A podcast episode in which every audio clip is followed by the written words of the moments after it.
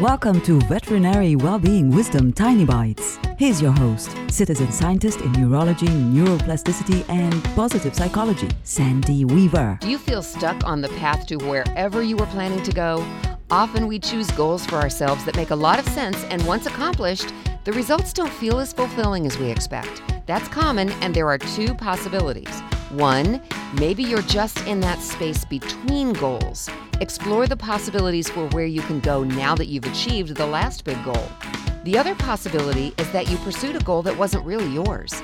Maybe you thought you had to achieve the goal because of your parents' prodding or the expectations of others whose opinion you value. Value your own opinion. If the place you're standing doesn't feel right to you, it's okay to move to a new place. Not only okay, but mandatory for your mental well being. Your life is for you, not for anyone else. Don't stay stuck in a place that's not yours. Listen to your heart, follow that path, and find your true success.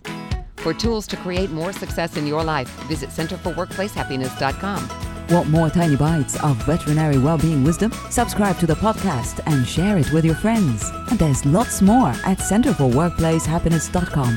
Here's to your well-being, one tiny bite at a time.